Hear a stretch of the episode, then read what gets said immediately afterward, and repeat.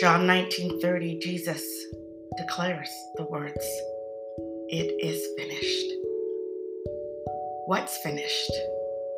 Our battle, our separation from the one who created us and loves us, our fight over the enemy's control, our fight over death. It is finished.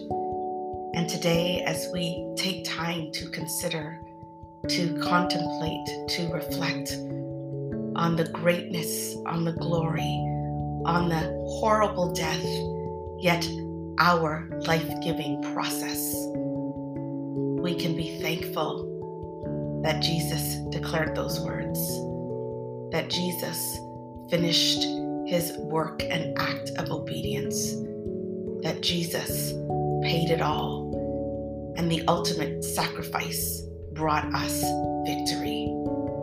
Today, as we bow in prayer, may those words, it is finished, encourage us, strengthen us, heal us, empower us, draw us closer into love that is unconditional and calls us. It is finished. We do not have to fight against the enemy anymore. We don't have to wonder if there's salvation for us. We don't have to guess if the Lord is with us and if He's victorious. It's finished. We have won. The battle is over. We can bow in prayer knowing that everything we bring to the Lord, He has handled, will handle, and is always enough. Let's go to prayer now.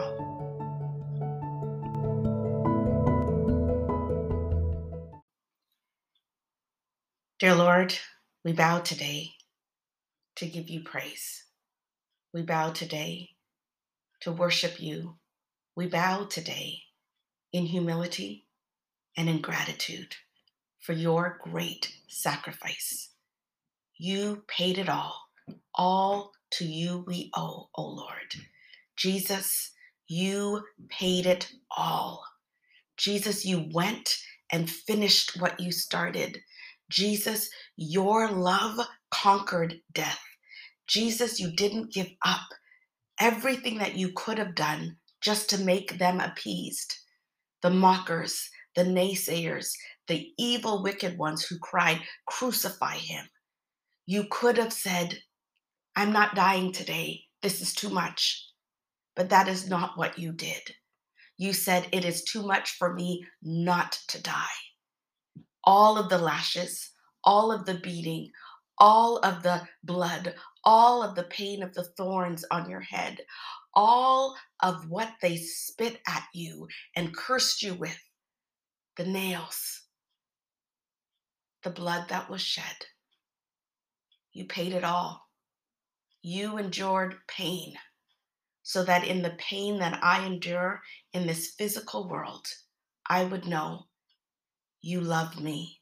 You love us. You'll never leave us. You've taken care of us.